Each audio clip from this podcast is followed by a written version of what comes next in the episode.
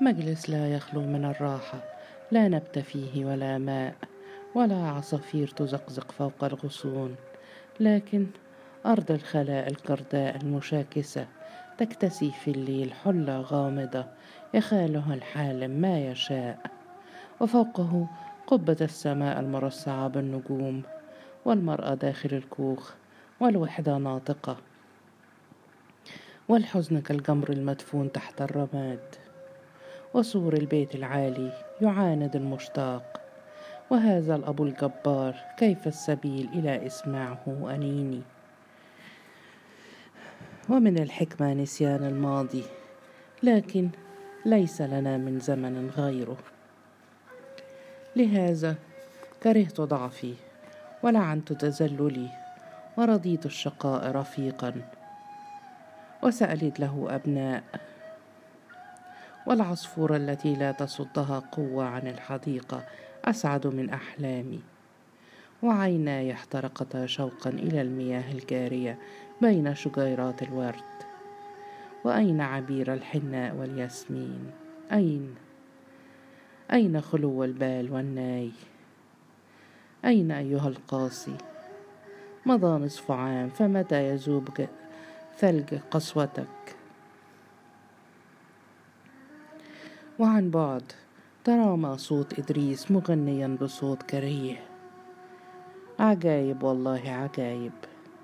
وإذا به يوقد نارا أمام كوخه فاشتعلت كأنها شهاب هوى فانغرس في الأرض. وكانت زوجه تذهب وتجيء ببطنها المتدلى لتقدم طعاما أو شرابا. ورطمته موجة سكر فصاح في السكون موجها الخطاب إلى البيت الكبير. هذا أوان الملوخية والفراخ المحمرة. اطفحوها سما يا أهل البيت. ثم عاد إلى الغناء. وقال أدهم لنفسه متأسفا كلما خلوت إلى نفسي في الظلام جاء الشيطان فأشعل ناره وعربد فأفسد علي خلوتي. وظهرت أميمة عند باب الكوخ فعلم أنها لم تنم على خلاف ظنه. وكانت من الحمل في إعياء ومن الجهد والفقر على حال لا تسر وك وقالت برقة وإشفاق ألا تنام؟ فقال في ضجر دعيني للساعة الوحيدة التي تطيب فيها الحياة. فقالت ستسعى بعربتك مع الصباح الباكر فما أحوجك إلى الراحة؟ فقال في وحدتي أرتد سيدا أو شبه سيد. أتأمل السماء وأتذكر الأيام الخالية. فتنهدت بصوت مسموع وقالت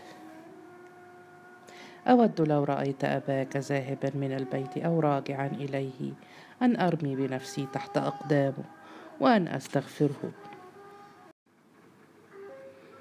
فقال أدهم في جزع قلت لك مرارا أن تقلعي عن هذه الأفكار فليس بهذه الوسيلة يمكن أن نسترد عطفه. فصمتت مليا ثم قالت همسا إني أفكر في مصير الشيء الذي في بطني. فقال ولا شغل لي إلا هذا على رغم أني لم أعد إلا حيوانا قذرا. فتمتمت بحزن. والله إنك خير الرجال جميعا. فضحك أدهم ساخرا وقال لم أعد انسانا. فالحيوان وحده هو الذي لا يهمه إلا الغذاء. فقالت لا تحزن. كم من رجل بدأ مثلك ثم تيسر له العيش الرغيد. فملك الدكاكين والبيوت. فقال أراهن على إن أوجاع الحبل قد بلغت رأسك. فقالت بإصرار ستكون رجلا ذا شأن وسينشأ وليدنا في أحضان النعيم. فضرب أدهم كفا بكف وتساءل ساخرا أأبلغ ذلك بالبوزة أم بالحشيش؟ فقالت بالعمل يا أدهم. فقال في سخط العمل من أجل القوت لعنة اللعنات كنت في الحديقة أعيش لا عمل لي إلا أن أنظر إلى السماء أو أنفخ في الناي. أما اليوم فلست إلا حيوانا أدفع العرب أمامي ليل نهار في سبيل شيء حقير. نأكله مساء ليلفظه جسمي صباحا. والعمل من أجل القوت لعنة اللعنات. الحياة الحقة في البيت الكبير حيث لا عمل للقوت وحيث المرح والجمال والغناء وإذا بصوت إدريس يقول نطقت بالحق يا أدهم العمل لعنة وهو ذل لم نعتده ألم أعرض عليك الانضمام إليه؟ التفت أدهم نحو الصوت فرأى شبح إدريس واقفا على قرب منه. هكذا يتسلل في الظلام دون أن يشعر به. فيتنصت إلى الحديث ما شاء له التنصت. ويشترك فيه إذا حلا له ذلك. ووقف أدهم منفعلا وهو يقول عد إلى كوخك. فقال إدريس بلهجة جدية مفتعلة إني مثلك أقول إن العمل لعنة لا تليق بكرامة الإنسان. فقال أدهم إنك تدعوني إلى البلطجة وهي أقذر من اللعنة. فقال إدريس وإذا كان, وإذا كان العمل لعنة والبلطجة قذغرة فكيف يعيش الإنسان؟ فلم يرتح إلى محادثته فصمت. وانتظر إدريس أن يتكلم فلم يتكلم فقال لعلك تريد رزقا بلا عمل ولكن ذلك سيكون حتما على حساب الآخرين. وثابر أدهم على صمته فعاد الآخر يقول أم لعلك تريد رزقا بلا عمل دون أن يضار به أحد؟ وضحك ضحكة كريهة وقال هذه فزورة يا ابن الجارية. وصاحت أميمة بغضب. عد إلى كوخك واخز الشيطان. ونادته امرأته بحدة فرجع من حيث أتى وهو يترنم. عجايب والله عجايب. وتوسلت أميمة إلى زوجها قائلة تجنب الاشتباك معه بأي ثمن فقال إني أجده فوق رأسي دون أن أدري كيف جاء. وساد صمت اتخذا منه مسكنا لانفعالهما. وعادت أميمة تقول برقة قلبي يحدثني بأنني سأجعل من كوخنا بيتا شبيها بالبيت الذي طردنا منه. لن تنقصه الحديقة ولا البلابل وسيلقى وليدنا فيه كل راحة ومتعة. فوقف أدهم وهو يبتسم ابتسامة لم ترها في الظلام وقال ساخرا الخيار القشطة الخيار السكر والعرق يتصبب من جسدي والغلمان يتسلون بمعاكستي والأرض تأكل قدمي في سبيل الملاليم. ودخل الكوخ فتبعته وهي تقول لكن سيأتي يوم المرح والغناء فقال لو كنت تشقين, تشقين ما وجدت وقتا للأحلام ورقد كل منهما على خيشة محشوة بالقش. وهي تقول أليس الله بقادر على أن يجعل من كوخنا بيتا كالبيت الذي طردنا منه؟ فقال أدهم وهو يتساءب أمنيتي أن أعود إلى البيت الكبير. ثم وهو يتساءب بدرجة أعلى العمل لعنة فقالت بصوت هامس ربما ولكنها لعنة لا تزول إلا بالعمل.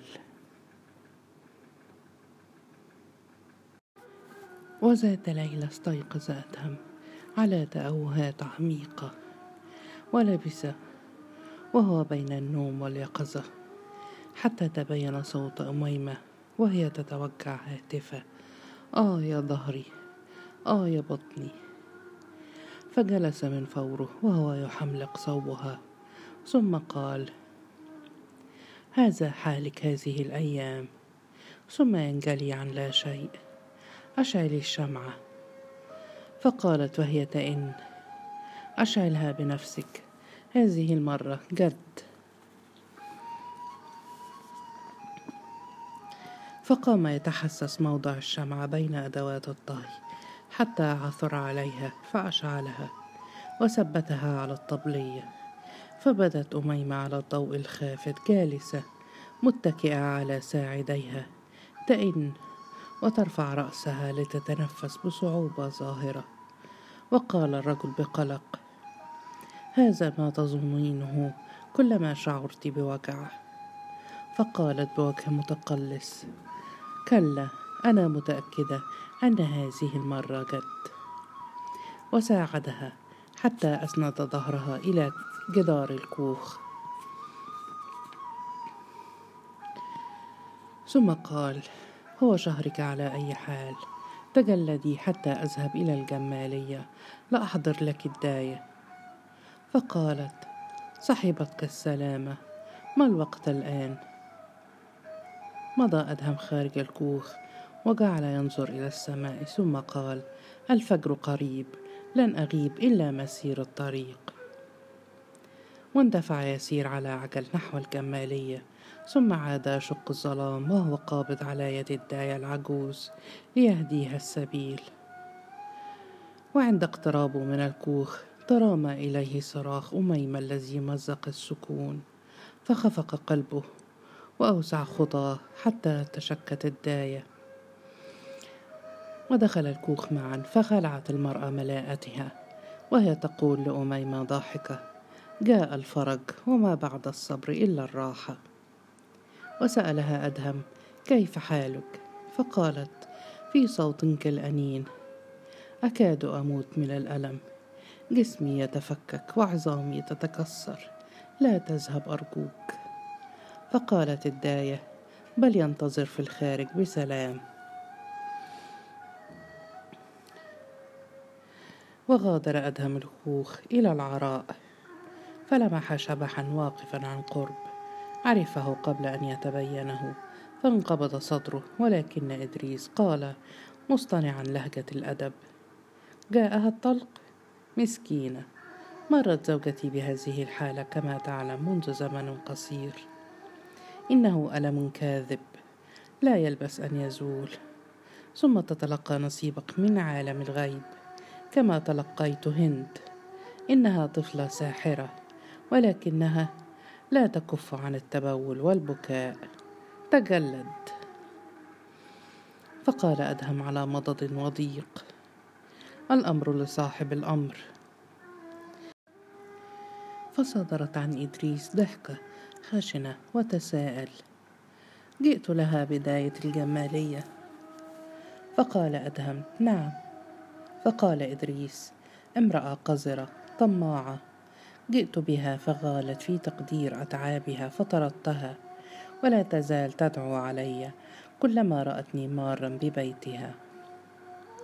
فقال أدهم بعد تردد ما ينبغي أن تعامل الناس هكذا؟ فقال إدريس يا ابن الأكابر علمني أبوك أن أعامل الناس بالفظاظة والقسوة.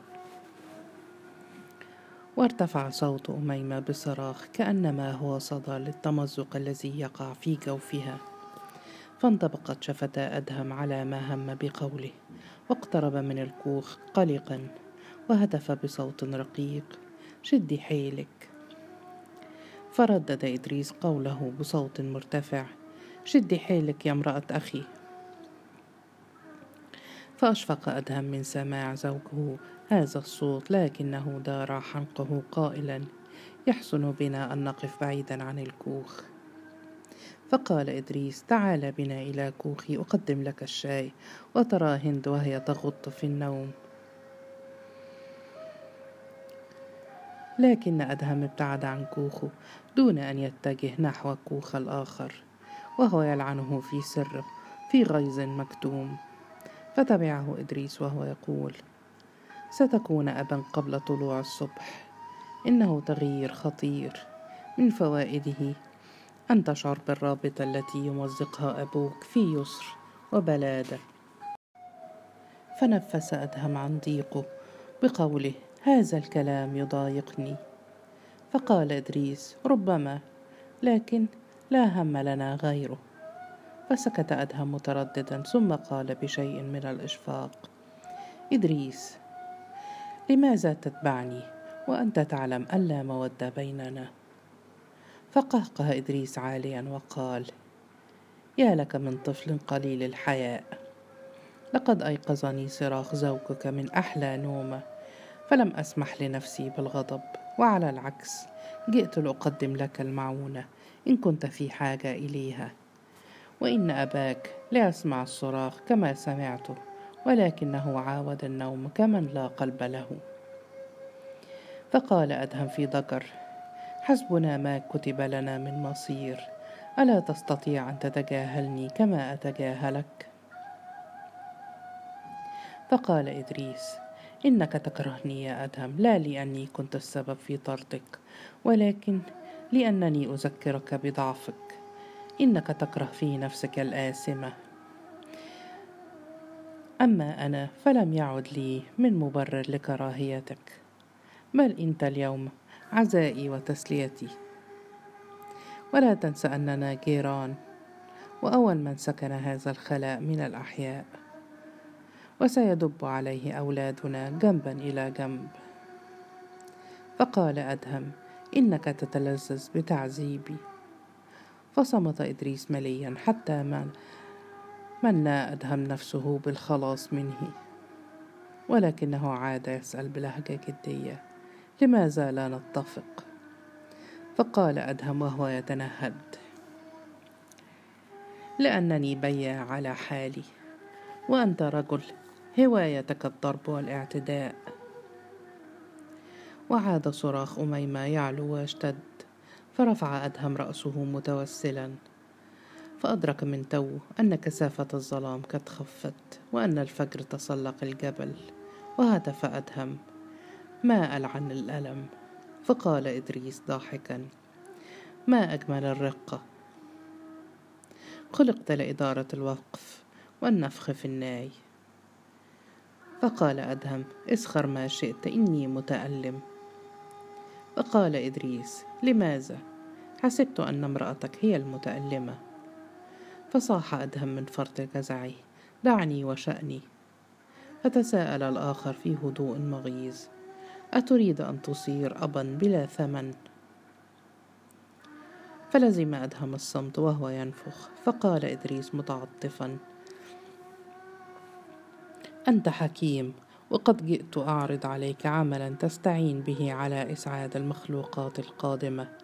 إن هذا الذي نسمع مقدمات تشريفه الأول وليس الأخير فأن شهواتنا لا تقنع إلا بأن تبني فوقنا تلا من الزهرية الصاخبة ما رأيك؟ فقال أدهم الضياء يلوح فاذهب لتستوفي نومك. وتعالى الصراخ متتابعا متواصلا حتى ضاق أدهم بموقفه فرجع إلى الكوخ الذي شق عنه الظلام. وبلغه وأميمة ترسل تنهيدة عميقة مثل ختام أغنية حزينة. اقترب من باب الكوخ وهو يتساءل كيف الحال عندكم؟ فجاءه صوت الداية وهو يقول انتظر. تحفز قلبه للارتياح. عندما خيل إليه أن الصوت يوحي بالظفر وما لبث أن لاحت المرأة في الباب وهي تقول رزقت بذكرين فقال أدهم توأمين فقالت فليرزق الله برزقهما.